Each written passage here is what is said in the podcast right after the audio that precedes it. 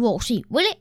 In the past, we've talked a lot about banks and credit unions, but they seem really similar. Can you please help me understand them better? Both banks and credit unions are financial institutions that help people with their basic financial needs. They accept deposits, provide loans, offer checking and savings account, give credit cards, etc.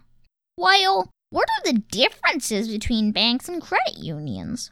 Banks are usually corporate entities that operate to make a profit, whereas credit unions are not for profit organizations and are owned and operated by their members.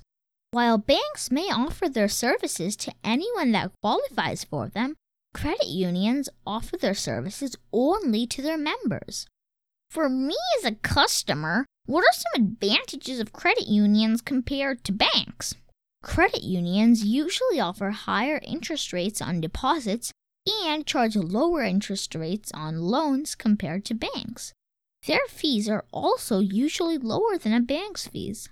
Also, since credit unions are operated by and provide services to their members, the quality of their service is typically much better than at a bank. Well, are there any disadvantages of credit unions when compared to banks? Yes.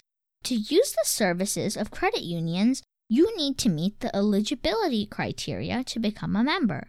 Also, because of their smaller size, credit unions typically have fewer physical locations and may not offer all the products and services offered by larger banks. Credit unions usually also lag behind banks when it comes to technological aspects like their website and apps. What about their safety? Are the deposits that I'll make in a credit union insured like the deposits in banks?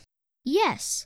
While deposits in most banks are covered up to $250,000 per depositor by the Federal Deposit Insurance Corporation, or FDIC, the deposits in most credit unions are also covered up to $250,000 per depositor by the National Credit Union Administration, or NCUA. Thank you very much for telling me about the differences between banks and credit unions, Wall Street Willie. You're welcome, Super Cooper. Remember, finance is your friend.